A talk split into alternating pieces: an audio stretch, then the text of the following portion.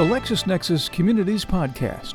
Presentations and interviews with leading attorneys and industry professionals.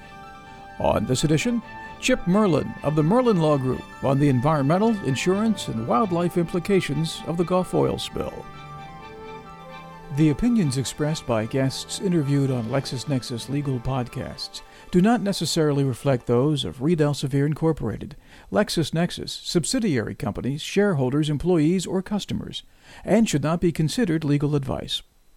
As founder and president of Merlin Law Group with offices in Tampa, Houston, Coral Gables, and West Palm Beach, Chip Merlin has dedicated his practice to the representation and advocacy of insurance policyholders in disputes with insurance companies in Florida, Mississippi, Texas, and nationwide. Since 1983, Chip has served as a plaintiff's attorney with a focus on commercial and residential property insurance claim disputes and bad faith insurance litigation.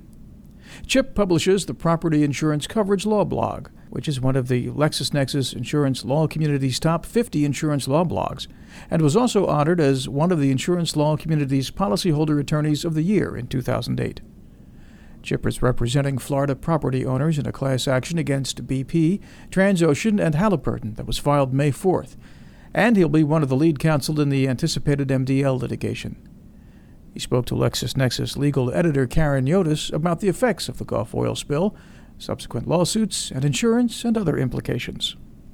A lot of people are saying that this has changed. It's a wake-up call, and it's changing a lot of people's beliefs. I'm an attorney that sells ideas and concepts. I'm, I'm a trial attorney, and many times I've got causes and I'm talking to even my opponents, and they don't necessarily believe what we have to say, and it's those belief systems. I know that there are a lot of people that strongly believe that, we, we should have been drilling more oil and that oil would make the country less dependent upon um, certain strategic national security interests, as a matter of fact. And for a while, and, and lately, if you read a lot of the press, you know, people make fun of environmentalists as tree huggers and things like that. You know, now all of a sudden, you know, our politicians and a lot of leaders are clamoring to be seen and known as as environmentalists and those concerned with uh, safety and, and the habitat because it's politically expedient to do so. But there's been some significant belief system change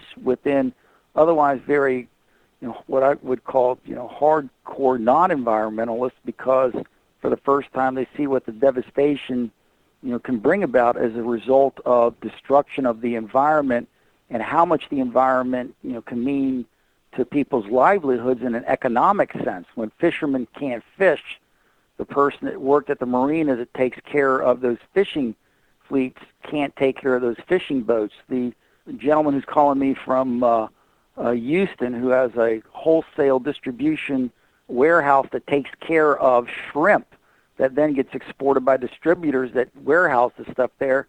You know, he's out of business. Those distributors are wondering where they're going to go make cover all of a sudden and it goes on down the line. When I have a client of mine who's a actually one of the lead counsels in our, in our plaintiff class action tells me that one day she has $25,000 worth of cancellations.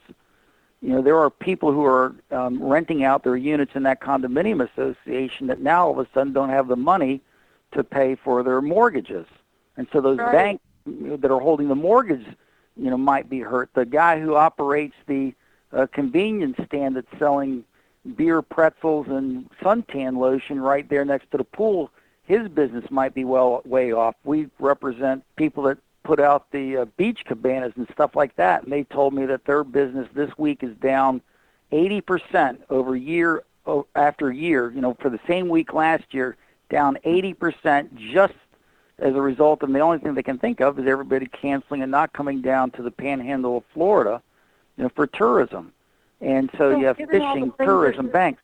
It's, everybody can get affected as a result of the destruction of the environment. Sure.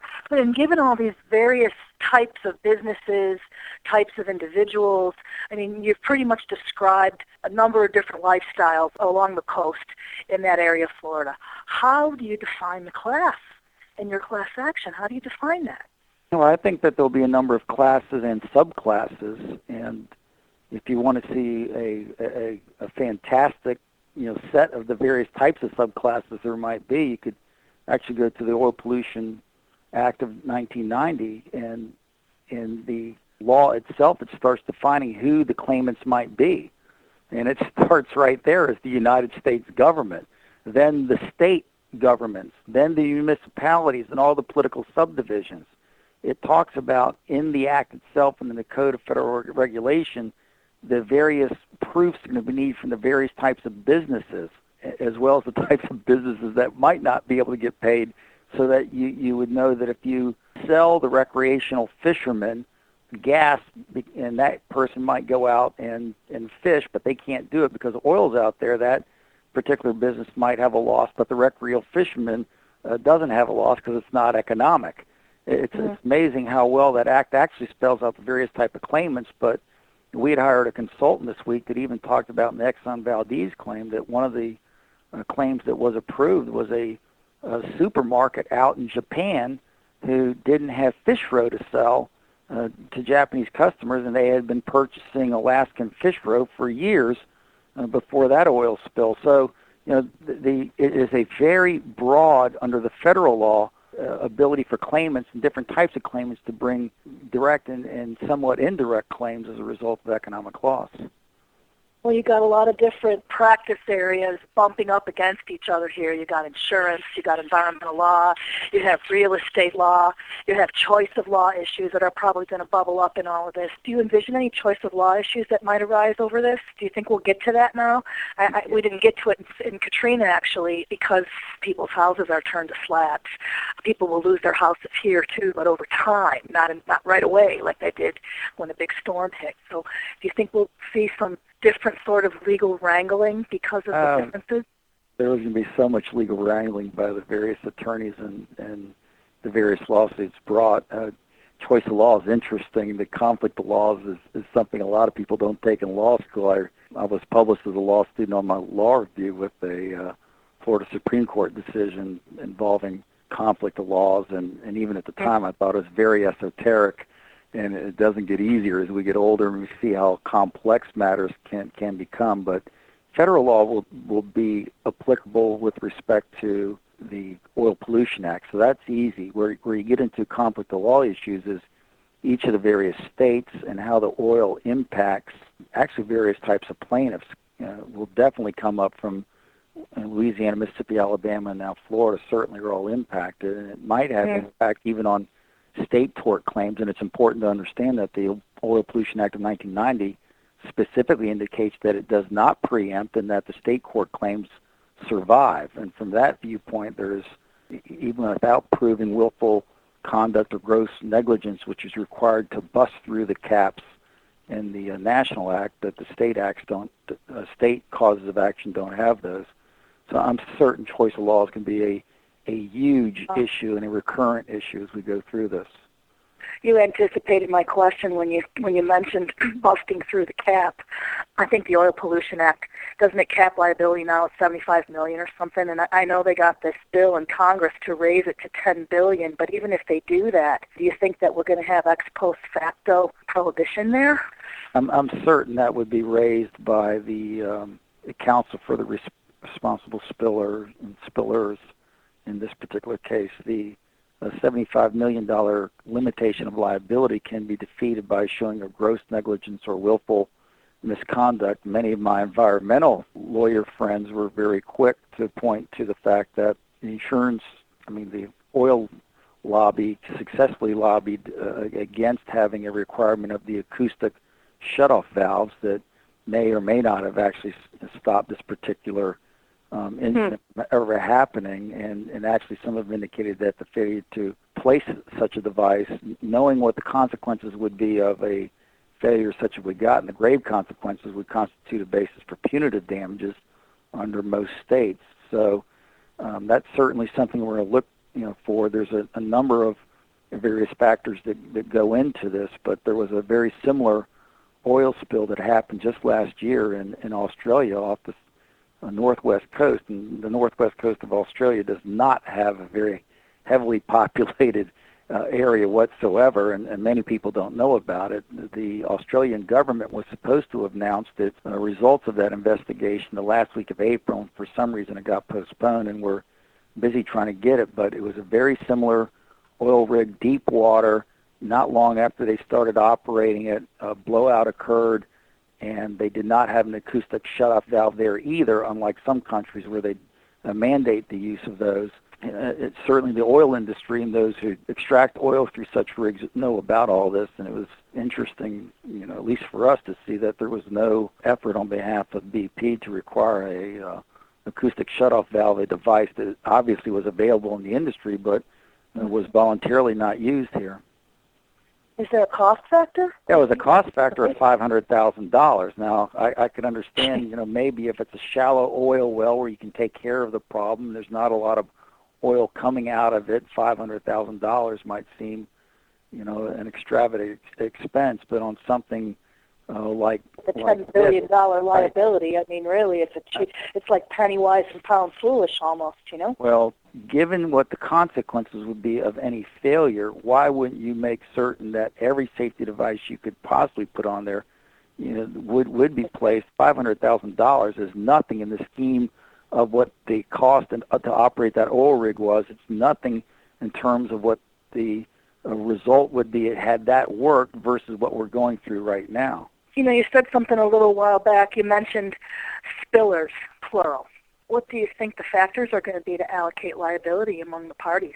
They have BP, obviously, is, is, is the main player, and they have their own expertise with respect to oil rig and, and deep water drilling that everybody's going to be taking a look at. The mm-hmm. owner of the rig is somebody different, though, and, and they have their own responsibilities with respect to uh, that oil oil rig. And then you have Halliburton, who was in, involved with the installation of the rig as well. I'm quite certain those three parties, you know, could end up pointing the finger at one another down the road from a very practical standpoint, given the sizable claims that could happen. And I hope that the ultimate worst epic catastrophe is avoided.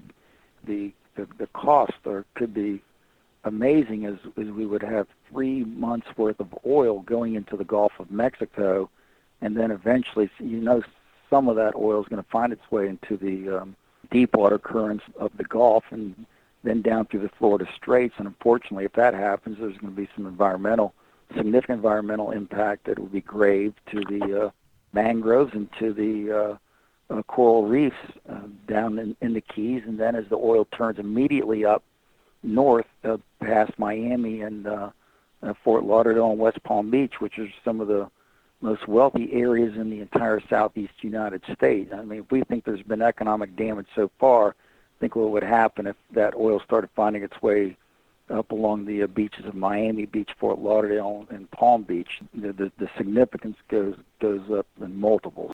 You know, we've moved now towards this this property damage idea of liability. How do you see the business interruption insurance issues playing out. You know, it, it took almost a decade for the environment to recover from Exxon Valdez and to go back to pre-spill conditions, if there even ever really is a possibility for what it was like pre-spill, but at least an improvement. Assuming that the same holds true now, and you're looking at a really long period of recovery how can business interruption losses for all the numerous industries involved here be calculated under under these business interruption insurance policies? You think we'll have the same sort of thing that we did in Katrina, where policyholders win at trial, but the Fifth Circuit comes down in favor of policy language? Well, you know, it's funny you even talk about it. you. You've asked an awful lot of questions. Maybe I could start off just from the procedural aspect of where, you know, this were were were you know, to be um, the litigation, if we have an MDL, which in all likelihood we probably will, where where the case is going to be centered, I think many would be quite concerned that the Fifth Circuit, with a number of attorneys from Houston that work for law firms that are representative of the oil industry, would would be there. The Fifth Circuit has been no friend, obviously, to many insurance policyholders, at least the way we view the law, and there would probably be quite a strong push to um, see if, if the, the action could be centered in Florida, and with the appellate circuit being the 11th, which is fairly conservative as, as appellate circuits go with respect to insurance, but probably a, a little more friendly than what we would find in the um, in the Fifth Circuit. Now that's just based on looking at things and criticisms of others, and it's no disrespect to any jurist and their views, but you know, the, the truth of the matter is most policyholders do not like being in the Fifth Circuit Court of Appeals for a number of reasons. Outside the procedural aspects, the insurance policies cover property damage. And while there is a form of policy that is fairly standard that actually covers for the extraction of oils from land, and for those people that have uh, waterfront property where or personal property, it would appear that there has been an explosion which has caused a pollutant, assuming that oil is a pollutant. I'm not even going to concede that right now. We've been having debates about whether naturally occurring oil is a pollutant as defined in the in the insurance policy because this is natural oil now that's escaped. There hasn't been any refinement to it. It's not gas or anything like that. So, but it, it, assuming that it is a pollutant with respect to it being covered under a standard foreign policy, there would be some property damage to clean up or extract the oil from personal property and and things like that, which then all of a sudden my friends start talking about business interruption claims that, well, even under that chip, what would happen if the oil hit some boat or crab pot? Maybe you can get a contingent business interruption claim as we start looking at it. Maybe the oil itself is not a pollutant, it's not excluded under a property insurance policy, you know, as what my initial gut reaction would be before we really start digging heavily in, into the policies. The truth of the matter is, though, right now, is that the oil has not struck any insured property as I know, other than the oil well, uh, oil rig itself that blew up. And I read somewhere, I think they got payment after two weeks, which is amazing that that company get paid in two weeks. Most insurance companies, you know, don't get payment to their policyholders on homeowners claims for two months. But be that as may, there's going to be very large uh, disputes regarding whether or not there's physical damage to covered or insured property that would then generate a basis that since we have damage to, to covered property, insured property, that then cause there to be business interruption damage to occur, every single issue is going to be hotly debated, including the causation, because much of the causation going on right now is economic in the sense that fishermen can't go out and fish because of the concern that the uh, uh, regulatory bodies have that the fish might be get contaminated and things like that. You don't drive your your boat around in oil anyway, and then the cancellation as a result of tourism throughout the uh, northern Gulf Coast right now, even before the oil hits the seashore. Well, how do you calculate damages? Well, it's a lot easier. You calculate it like a, you know, if it's a tort claim, it would be easy to go ahead and calculate, and, and, and frankly, I could do it on a business interruption claim too. It's you get used to these after a while. But if you think of the spill of the oil as being something that now is generated, uh, and the spill of the oil itself is actionable under the under the oil, oil Pollution Act of 1990, those claims can be brought right now. The oil does not have to hit the property. Again, for economic damage under the National Act, the oil does not have to hit the property. I think some of the state causes of action that might still be a big legal issue in terms of proving up the business interruption claim, we've been giving a lot of specific advice back to our uh, commercial clients about the importance of documenting the loss. And, yes. and that starts with, I'll, I'll, give an example. If you have a call-in center at a hotel uh, or, or a restaurant or a condominium that sells you know, or, or rents out units, what happens at the call-in centers is extremely important, and an activity should be placed with respect to every single telephone call when people call in and, and ask, uh, is there oil on the beach, that should be recorded as a business record right on the spot that potential callers are concerned about whether or not there's oil on the beach. And then what happens during that phone call? You know, I explained to them that, it, and, and all of these notes should be, I explained to them the oil's not here, we don't expect it to be here, and if you do anything such as provide extra incentive, that's a monetary incentive, to somebody to come down here. You know, as a result of this, we're giving a 25% discount that's fully refundable for you to come down here because that giving of the discount is an extra expense or known as a mitigation under the Federal Act that should be noted as a cost and that should be, because it's a reasonable mitigation effort, reimbursed. It would be reimbursed under an insurance policy as an extra expense or it's going to be a claim of a mitigation expense against BP or the, whoever the responsible spillers are. The, those are very, very important in terms of documenting exactly what the business is doing at the transactional level in order to show that there's attempts to mitigate and that customers are canceling on the basis of the concern of the oil out in the Gulf or not uh, signing contracts because of that, all of which will go to help, especially if businesses will then start sharing that information. I mean, one of the things that we're adamant in our class action about is providing a leadership role in terms of getting then the businesses share this economic information so that economists can start coming up and showing that this is a general trend, which we know it's just got to be a general trend, but through the proof that it's a general trend that's affecting uh, businesses across the board in these various uh, tourist areas. You know, you've talked about spillers as defendants. What about this whole idea of the public trust doctrine and the governmental entities that permitted the offshore drilling in the first place? You think you can find a way to establish liability for the loss of the resources and the loss of the habitat and all of this under the public trust doctrine? Well, you know, it's even anticipated under the Oil Pollution Act that the states and the federal government could eventually be sued, uh, depending upon what their involvement is in, in terms of the, you know, their proper or improper method of, of cleanup. Although most of the uh, act is really geared toward with an arrow pointed at the responsible spiller, which in this case I think most people just for my client's benefit, would be pointed at BP, but we'll, let the facts fall as they might. But uh, I have heard some environmental individuals raise that question. I think it would be difficult um, cause of action. It it might it might be brought, but it's it's going to be a very very difficult cause of action. I think. Uh, well, it didn't go too far in the levee breach cases in Katrina. I remember reading about those when they were first filed, and I thought that's a pretty interesting theory of liability, and and I thought they had some pretty good factors to support that theory, but it went nowhere. And well, and and then you raise another very practical question: why why go create new law when you got some pretty good law that exists on the books that we think we can go make a proof of right now that provides very broad definitions of who claimants might be, even very remote claimants uh, with very indirect amounts of economic damage, which most people are going to have very um, remote economic damages in terms of, of claimants. The, the people that actually are, are directly most affected will be a lot easier, but doesn't mean that that's where it stops. So, no, no. given that we've made a law that can work this way and that we can bust the caps with respect to um, showing gross negligence or willful misconduct, yeah. I think that's where we're going toward right now.